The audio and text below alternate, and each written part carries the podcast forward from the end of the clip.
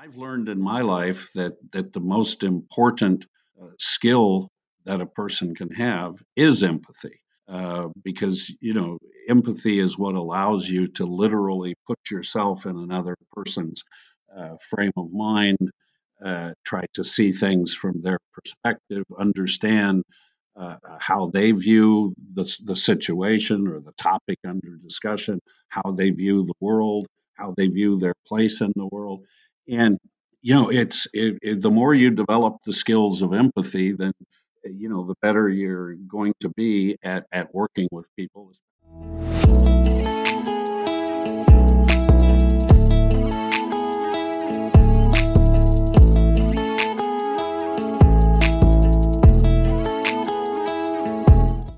This podcast shows that Ukraine is not what foreigners see on television.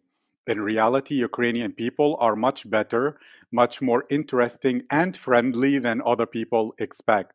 This podcast is about the real life experiences, work, and personalities of Ukrainian people, as well as the people related to Ukraine, with a focus on the capital, Kiev, so that foreigners discover the positive truth about Ukraine, hear the voices from Ukraine, visit the country, invest in the economy, and create more opportunities for the younger Ukrainian generation to stay and build their country. Hello, my name is Aziz and I have a deep connection with Ukraine. My grandfather volunteered in 1987 to help clean the Chernobyl chemical radiation because he believed in humanity. He was a real hero for me, and even though he struggled with cancer after that, for the rest of his life, he always told me so many great things about Ukraine and its people. Then, from 2018 to 2019, for two years, I began working with UNICEF in Ukraine to build orphanages for the children who lost their families in the war. I could not return to Ukraine in 2020 because of COVID 19. So, this project is my volunteer work to help Ukraine. And thank you all so much for the support. This podcast now is ranking number one on Apple Podcasts about Ukraine, top 100 travel podcasts in Switzerland, top 60 travel podcasts in the UK, top 25 travel podcasts on Apple Russia and top 20 on Apple Poland. My guest today is Paul R. Thomas.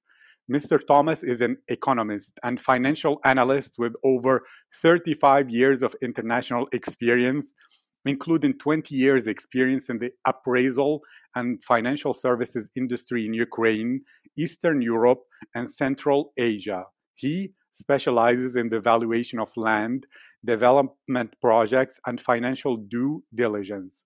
He serves as a special advisor to the rector of the Ukrainian American Concordia University in Kiev, the only Ukrainian institution of higher education whose BBA and MBA programs are internationally certified by FIBA, F-I-B-A-A, and accredited in the United States, Great Britain, and Germany. He is responsible for supporting strategic development, including developing new academic programs and creating new business, scientific, and academic relationships.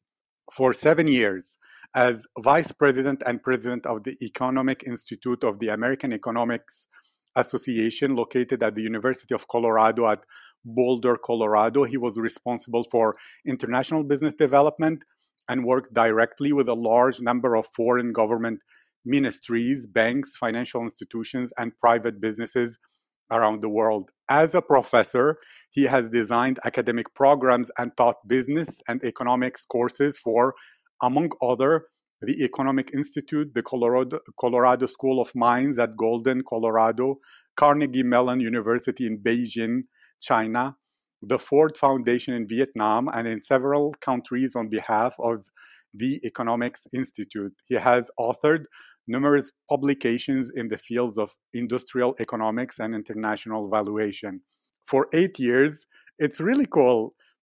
He's such an interesting and prof- prolific person. So his introduction is really cool. For eight years, he was a supervisory economist at the United States Bureau of Mines, he was responsible for international strategic mineral analysis involving the evaluation of hundreds of international mining and processing enterprises around the world. He's a partner at IRE Ukraine LLC and Thomas and Simonova LLC. Paul, how are you today? Well, I'm just fine, Abdulaziz. Thank you for having me, and and thank you for uh, the introduction.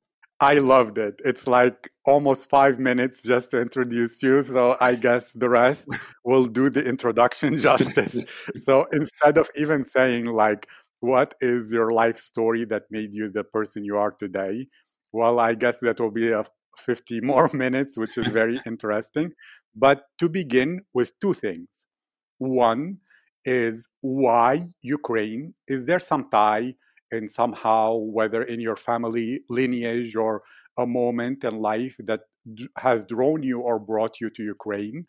And the second, why land valuation? Was there an experience as a child where you were in um, the mountains in Colorado and you played around with the rocks and the minerals and you thought, wow, this is so fascinating. I have to be in touch with land somehow, some way all my life.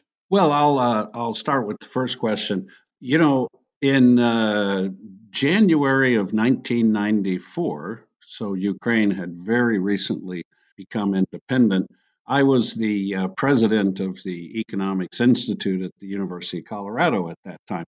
And uh, the U.S. State Department uh, sent over a group of uh, 29 very high level Ukrainian professionals. Now, they were uh, you know, from the from the parliament, uh, financial sector, uh, certain key ministries, and uh, and university people, and one and only one pri- private sector individual. And I, I, put together a very special program, you know, for this group. It was very high level at the university and also in Washington D.C. And one day uh, during the program, the one private sector uh, individual came up to me, a brilliant woman, uh, PhD in uh, uh, bridge building engineering, and she said, I want to create an, an appraisal industry in Ukraine because one doesn't exist. And the government says they want to, you know, privatize everything,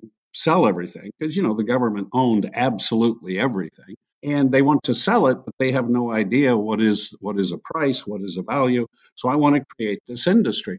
Now this this kind of really uh, uh, stuck in my mind because I, I i realized gosh here we have all of these newly independent uh, uh countries and uh, there's entire industries that are missing such as the valuation industry um, and and others because when you have a country that uh, uh, has an administrative economy, so everything is owned by the government, everything's operated. When you, you, you, you, you have no need for management consultants or auditors or appraisers or you know things like that.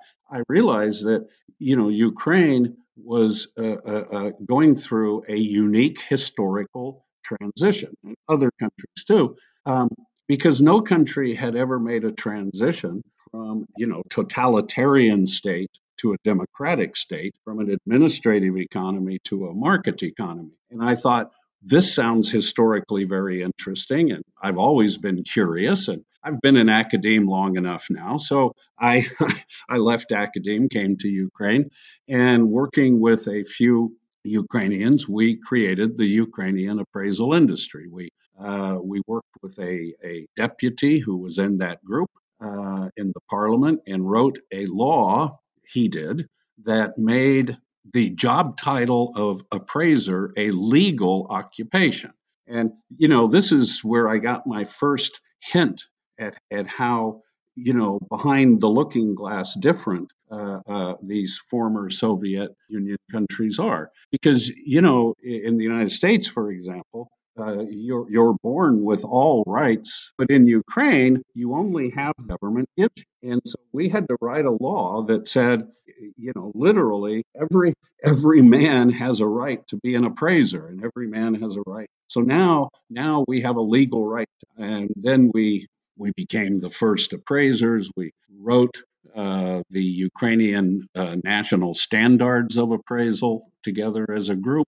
We uh, created the Ukrainian Society of Appraisers, uh, put together all the same certification requirements uh, as would exist, say, in the United States. We modeled, and you know, it was kind of fun to to create an industry because sitting in America, it's kind of hard to create an industry. But over here, we had, you know, I had the opportunity to participate uh, and and create an entire industry, and then you know, set myself up within that industry. That's why I came over here. And I want to emphasize before I turn back to you, you know, my role was always and always has been a supporting role. I believe that if you're going to go to a country and make a positive contribution, you have to find the right people to to work with uh, that are that are qualified, that are that are honest, and then you support them uh, and let them take the lead. And in this case, I have always made sure to work with and through brilliant Ukrainians, and that's why I've been successful. Thank you. Wonderful. I was listening there, noticing so many things that I would love for you to comment on. One is your curiosity. You have this curiosity, which can be really great in academia as it leads to hypotheses and research that is innovative and the drive to do a lot of research because you have an inner curiosity about that. And you were happy to create an industry, which are traits of more of an entrepreneur rather than someone from academia. Can you comment on this? Whether since very young you had this curiosity, how did it affect your life, maybe make it even better and impact you? And whether other people as well in academia or outside seem to have that level of insatiable curiosity you have, maybe even a story the other, you spoke about writing a law. Well, to people who were never involved with it, can you describe how that is? Because I'm pretty sure it's a lot more normal. It is like a group of nice people who hang out together and think things through and write a law rather than something that seems, uh, for some people, like those meetings of uh, in those James Bond movies of the bad guys, the group of the eleven or whatever, deciding the fate of the world. It's probably more like a workshop in university. So please give more detail and description about that.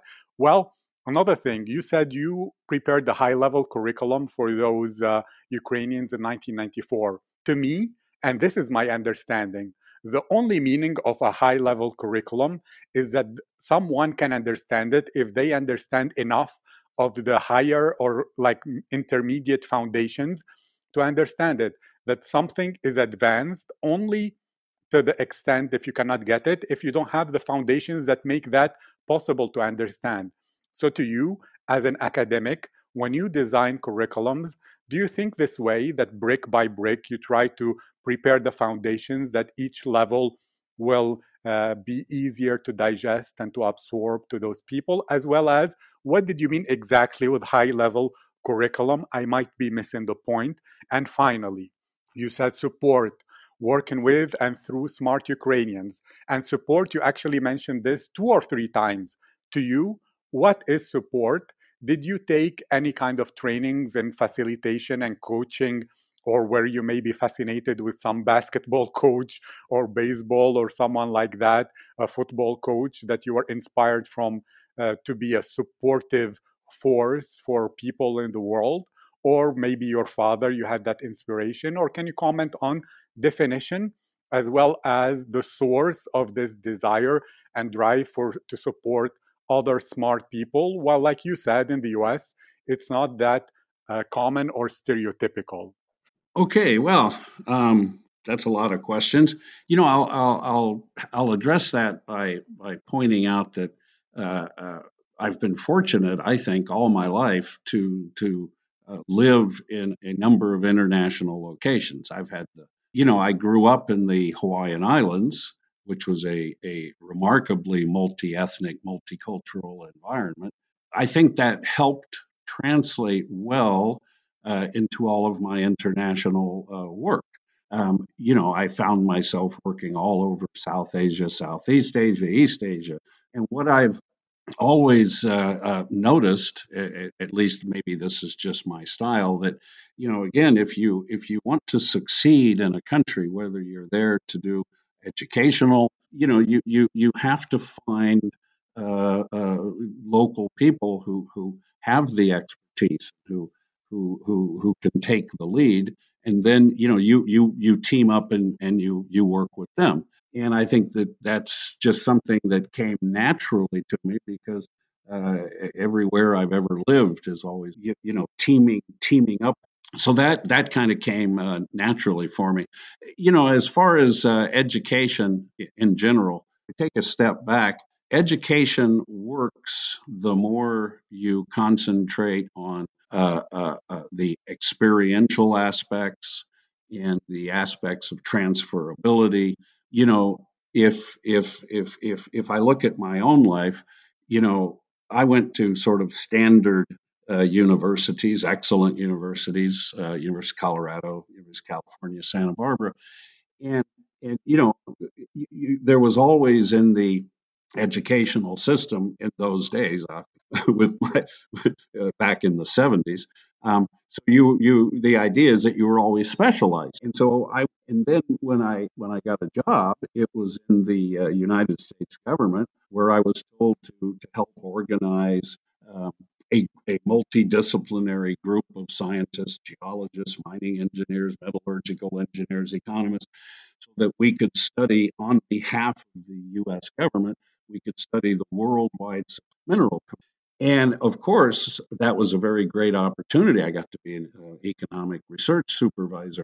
Only problem is, I didn't know anything about mineral economics. but, but fortunately, uh, I discovered very quickly that, you know, I'm a better generalist. I'm a better generalist than a specialist and develop a working knowledge of mining engineering, geology, metallurgical engineering, so that I could communicate intelligently with my fellow scientists and and and you know create uh, research. The the the moral of the story is that from that point on, and that was 40 years ago. Um, I have learned that it's actually better to be a, a bit of a of a of a journeyman generalist and you know be able to be adaptable and you know you find yourself in a different economic environment an entire different profession, an entire different career, a different country, you can still figure out how to get yourself organized, how to team up with people, go forward and do some very positive things. I mean, look, I was a I was an economics professor when when I decided that I was going to come to Ukraine and be an appraiser. And you know, uh, uh, uh, uh, what appraisers do everywhere in the world is the same. They value businesses, they value assets, buildings and factories and, and companies and things like that. But I had never been an appraiser. And I was, I think, 42, 43 years old at the time when I came over here. And so I had to, you know, just again jump into a different country, a completely radically different economic, uh, social, political environment, and and develop an entire new career in an entirely new industry uh, that, oh by the way, didn't even exist at the time. So so again, uh, I think I think there's two keys in our uh, in our uh, especially our modern world. Uh, uh, you know, to to to success and, and certainly to san- maybe maybe to sanity, and that is is to be adaptable and and to be a, a generalist. You know, the ability to learn a working level of knowledge in many many things um, as as you are required to because you know life changes and and technology changes industries change and and again also just to to be able to you know very productively very respectfully and, and, and interact with people from many many different uh, uh, cultures many different cultural psychologies and and to to, to be able to communicate with them, work. Uh, you know, an American uh, can't come to Ukraine and all by himself go out and be successful, or any other country in the world. Uh, he can be successful. Other women, other men in that country that they're willing to trust. But again, that's team building. Understand people, and maybe those are the skills I've had a lot. Leave it at that. Thank you. I have an explosion of questions.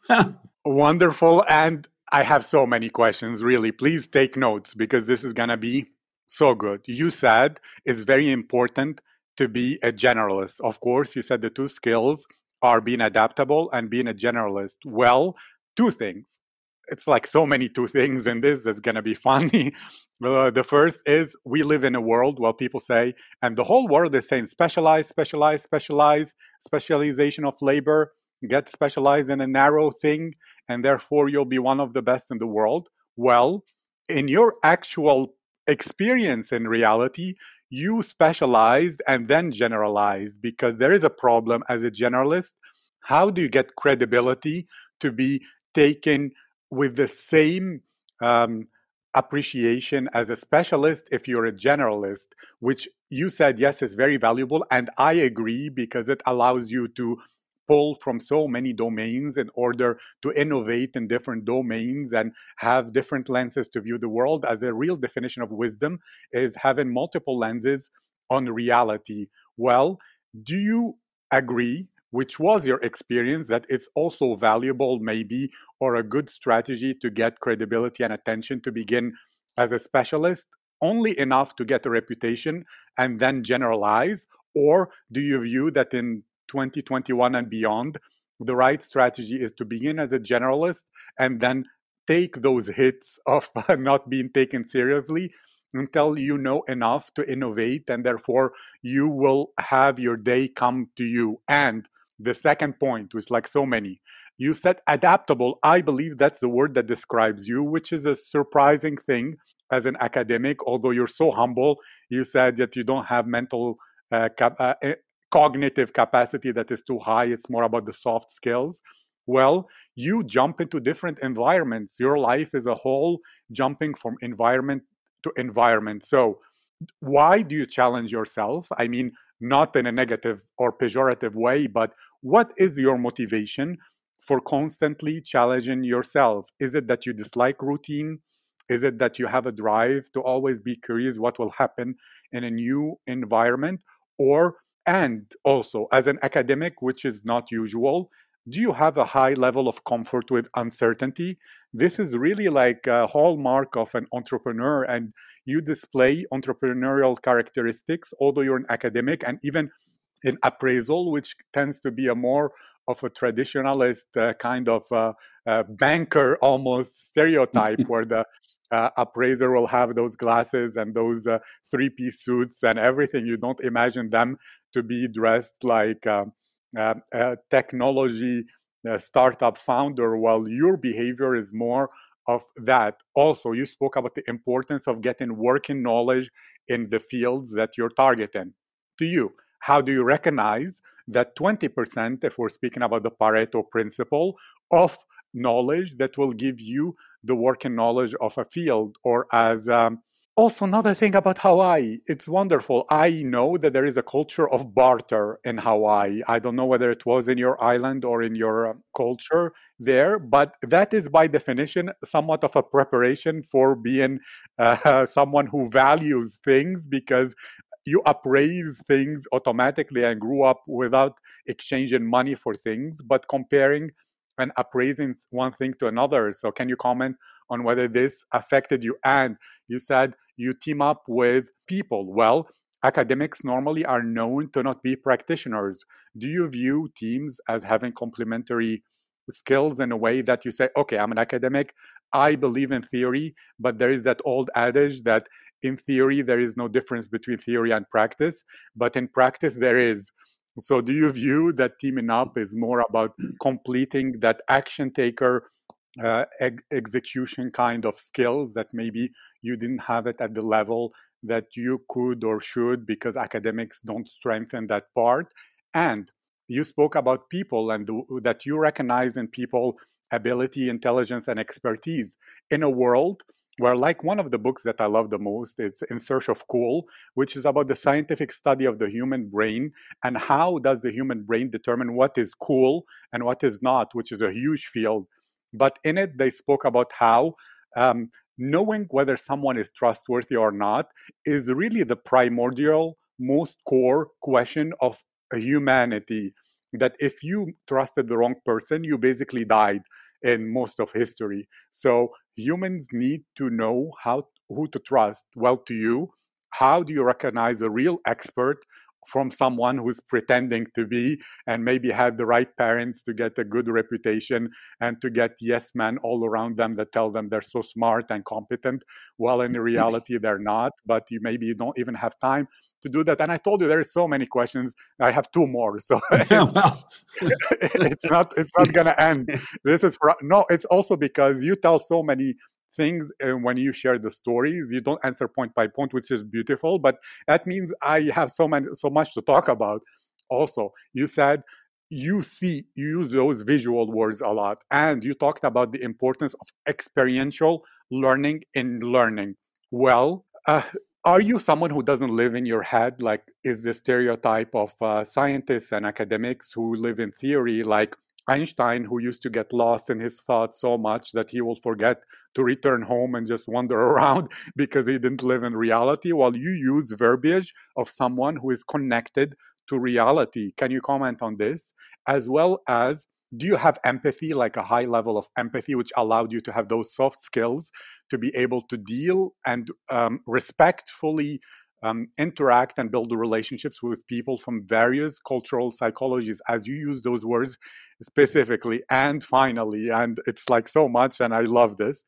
You said you organized a group of scientists for the government, the US government, and it was early on. Well, as someone who's working in the private sector, how is managing and dealing with those scientists working for the government compared to managing employees or associates in the private sector and i will end in here although there is so much more. Well let me let me touch on the point of uh, empathy.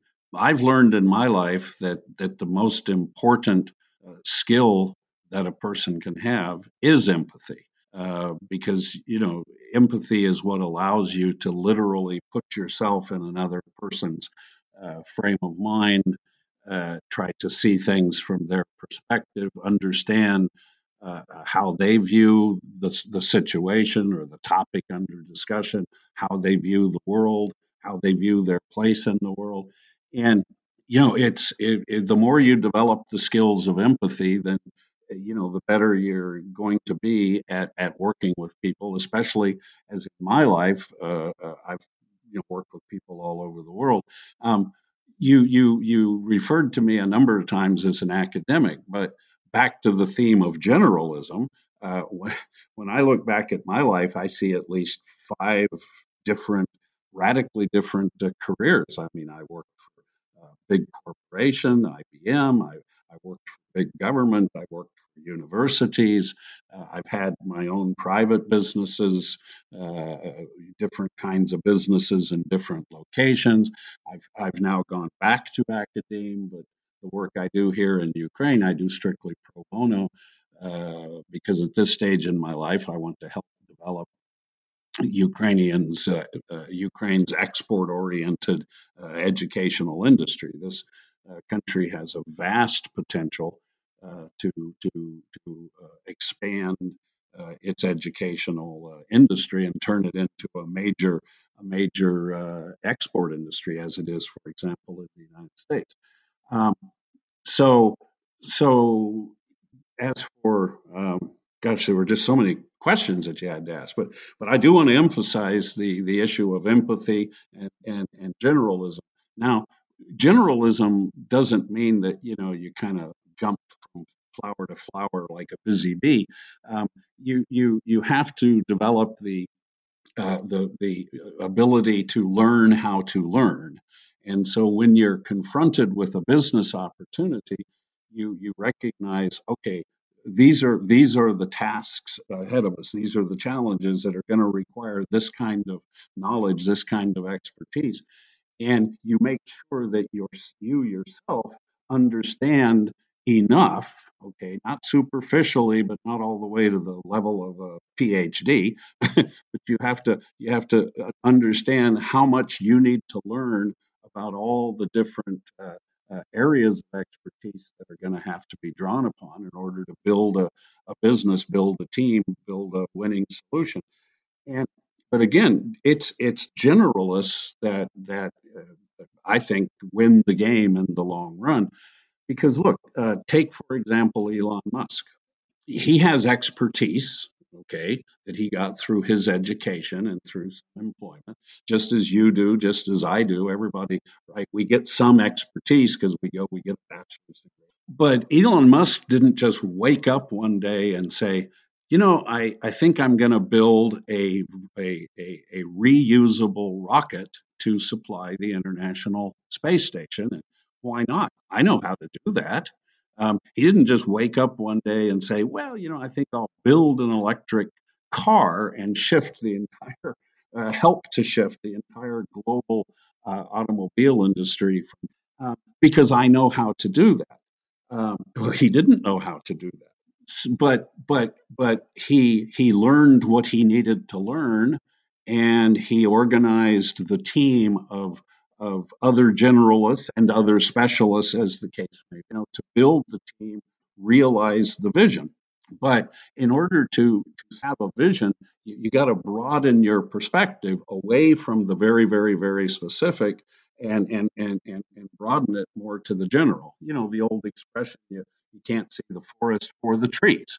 And and so um, I've always tried to focus on the forest, and that's that's how I ended up. Because when I stood back and looked at Ukraine uh, within a historical context and within its current context at the time, early '90s, I realized that there were there were uh, a, a number of opportunities here uh, that didn't exist in the United States. Uh, but then I was also able, I was able to stand back and look at a country like Ukraine and realize, as have many, many other people, uh, Ukraine is not a poor country; it's a poorly managed country. Well, that's changing, and and uh, you you you have a country that is going to enter the ranks of one of the world's most wealthy and influential countries, given enough time. And so, uh, you know, I'm happy to be here. But again, what brought me here was seeing opportunities. And, and I think I was only able to see those opportunities first because of my international experience, but also because my life had also been so, so general. And when I realized, well, I don't know anything about the appraisal industry, I didn't worry because it's like, well, I, you know, I, I know how to learn. I've learned how to learn. So I will I will go to Ukraine and learn everything I need to know about Ukraine. And I will learn everything I need to know about. So, so uh, yes, generalism helps you visualize and gives you the confidence to know that you can succeed. But but empathy is always the uh, uh, uh without empathy you can't you can't find and read and understand and build relationship that you you, you will need in order to succeed at what you want to at what you want to uh, what you want to do. And you know that's it's difficult uh, when you're going from one culture to another culture, and and you know cultures can be very radically different. But empathy is a very deep emotion. Human beings are naturally empathetic. I, I think we learn to to ignore our empathy more than to develop it. But if you really give yourself permission to be and you really work on building your empathetic skills, there's no better guarantee of success uh, than that because you know the better your empathy then the better team of people you're going to organize around you and the more successful you're going to i'll leave it i that. love this yes so now i won't ask a million questions but this is interesting I'm going to ask about your general strategy because I'm getting a sense of it and I will, in a way, um, give the metaphor. You know, those generals who have in front of them that glass board where they have a view of the field and of everything happening and where are all the pieces of the battalion and all that. So, to me, my understanding is you use your curiosity uh, and generalist view so that you build the, the pieces of the puzzle to see that lay of the land if we may say mm. and then you don't work as a specialist because you don't work in it you just realize which pieces will fit that big picture or vision and then you build relationships with people that you will put them in charge of or cooperate with them to do to fill those pieces. And as a team together, you see, because you used a specific word, which is you, let me say it exactly how you said it. You take a step back and look, which is what happens exactly when you look at the whole board. So you mm-hmm. look at it, you build it through curiosity, and the more empathy, respect, and connection with good quality people you have, the better the team and the skills that you can have access to to realize that vision at a either higher level, more excellent level, more effective level, more successful level. And therefore, that's what I am seeing that your strategy has almost always been. It's to understand, fill the pieces of the puzzle to have an understanding, then translate that into the necessary people and skills to turn that vision into reality. And you're always building relationships with smart and interesting people, understanding where they fit in that puzzle. And then through the bonds or connection, you give them the ability to participate and network or expertise. And therefore, you're always a generalist, but as a leader or manager rather than a generalist, as in someone who's jumping from topic to topic or someone who's like has a slight inter- interest or knowledge of a few things to the extent that makes them dangerous. No you know them well enough to build a clear vision of what the future should be and then through uh, empathy all over the world you'll find people from different backgrounds which means that they will have skills you don't have access to in the same environment. And by putting yourself in new environments you develop that empathy as well as open your eyes to blind spots you might have not have realized by staying in one environment. And therefore you see more of that board and of that pieces of the puzzle together. Did i understand correctly? Yes that's that's basically it. You know um, I, I i wish i could say that uh, you know, a lot of what I have done in in my life has been has been pre-planned, but in reality, that's not how life uh, works. Um, you know, I, one day I was working in a, a, large corporation, and then I saw an opportunity to, to go to the U.S. government and participate in this new research program. So I saw the opportunity, and I thought, why not?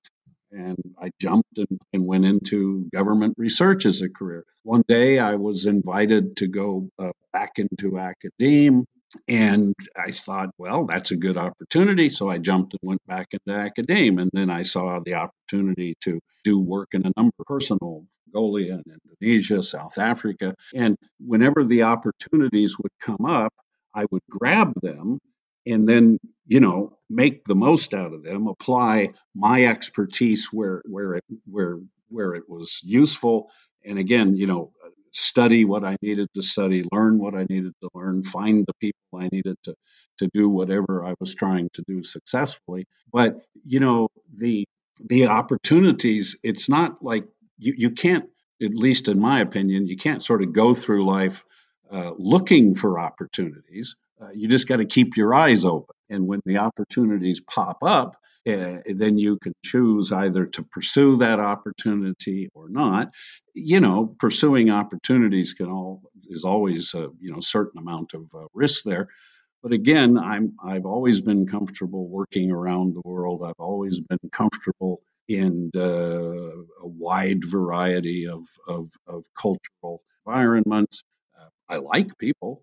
so uh, you know, so uh, uh, uh, and I do I do learn quickly. I am curious, um, but but ultimately, um, everything I've been fortunate enough to accomplish is is is as a contributor uh, uh, to to other people's effort and and especially the people of whatever country that I'm that I'm working in. You know, we um, you just can't be a, a, a, lone wolf. You can't always take the lead. Uh, we we we have this problem. I've seen a lot of Americans around the world lose a lot of money and fail at a lot of businesses, and primarily it's because uh, you know Americans often tend to be person who's in the lead be the leader, take the decisions. And okay, that that works fine in Nebraska, but it doesn't work in Indonesia, and you know, and it doesn't work. And so again, we keep coming back to that that same point of of uh, you know empathy and curious and being willing to take risks, having confidence in your ability to learn will need to learn in order to accomplish the goal that you've set. And uh, you know, I think I think uh, that can be applied pretty much by anybody in their in, in their lives. I love that. For many, many reasons. I'm not going to ask a million questions again, although my brain is firing. But I love this discussion. I want to enrich it one by two things. It reminds me of that saying that you can achieve anything you wish for in the world as long as you don't take credit for it. So Precisely. that's basically, I believe, what, what you're mentioning. And it reminds me of my own life strategy, which I call the regret minimization strategy. It's about opening variance in life. And what many people don't understand about risk is that, yes, by opening yourself to lose, you actually open yourself to win exceptionally if you reduce risk of uh, losing by not pursuing opportunities. For example you also limit your ceiling of success and possibility and potential which means you have to be like willing to take uh, the hits in order to get the glory as well. It, it's uh, both sides of the same coin well, yeah. to end, and I wish this could go on forever, but I respect your time. Can you speak about Concordia, everything you wish to share about that project, as well as if people wish to connect with you or learn more about your work, where should they go? Well, I'll be happy to mention the university because it's a uh, not for profit uh, university. It's uh, one of the very first private universities that was created in Ukraine. And all of my work has been and will continue to be strictly uh, pro bono. So, so you know, I can be kind of like a, a, a big booster. This uh, this university we teach exclusively in English. We have students from over 50 countries that come. We have our, our bachelor's business and management. We have a PhD program in economics, and we are we are fully accredited by FIBAA of Germany. It's a very prestigious German accreditation. So therefore, subsequently, we're accredited in a number of European countries, in Great Britain, in Canada, and most importantly, we're we're accredited in the United States. So all of our courses, all of our credits transfer to the United States. But the reason I got uh, involved with Concordia is because you know I being an academic, I've, I've, I've, seen all over the world this idea that, well, American universities uh, and American professors and American consultants uh, are going to go all over the world and, you know, teach people how to. And I keep thinking, well, you know, what about developing the educational industries within those countries? Now, Ukraine is a very is a very com- complex, very broad, very deep economy. This is a very sophisticated, it's one of the leading countries in the world for aerospace, for agribusiness, uh, certainly for uh, computer science and information technology. And it also has a very broad, uh, very deep educational industry.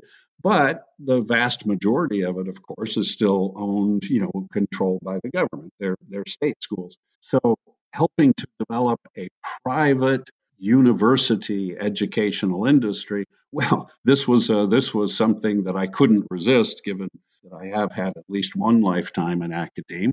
And again, it, I see the opportunity to help uh, uh, uh create, uh, help expand a, a, a huge uh, opportunity uh, for the nation of you. Um, and but again, you know, I work as a, as an advisor. I work also have you know administrative academic skills as well.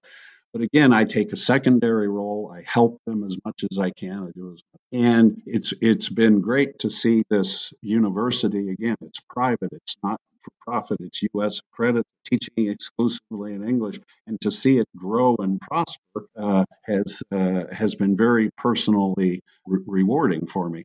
Uh, if anyone's interested in the university, it's it's just concordia.edu.ua. Okay, so so uh, very easy very easy uh, tag to remember concordia.edu.ua. All of us have an opportunity.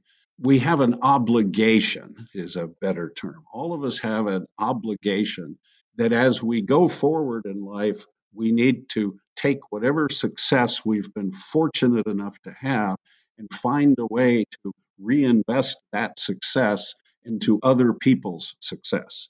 And uh, uh, at this stage of my life, I mean, I consider myself young and I've got a lot of things I'm doing, but I'm at a point where I can I can make available the time, I can dedicate the effort, I can uh, spend my own resources as necessary to promote the development of higher education in Ukraine and uh, uh, you know to to help expand uh, the, the, capabilities here.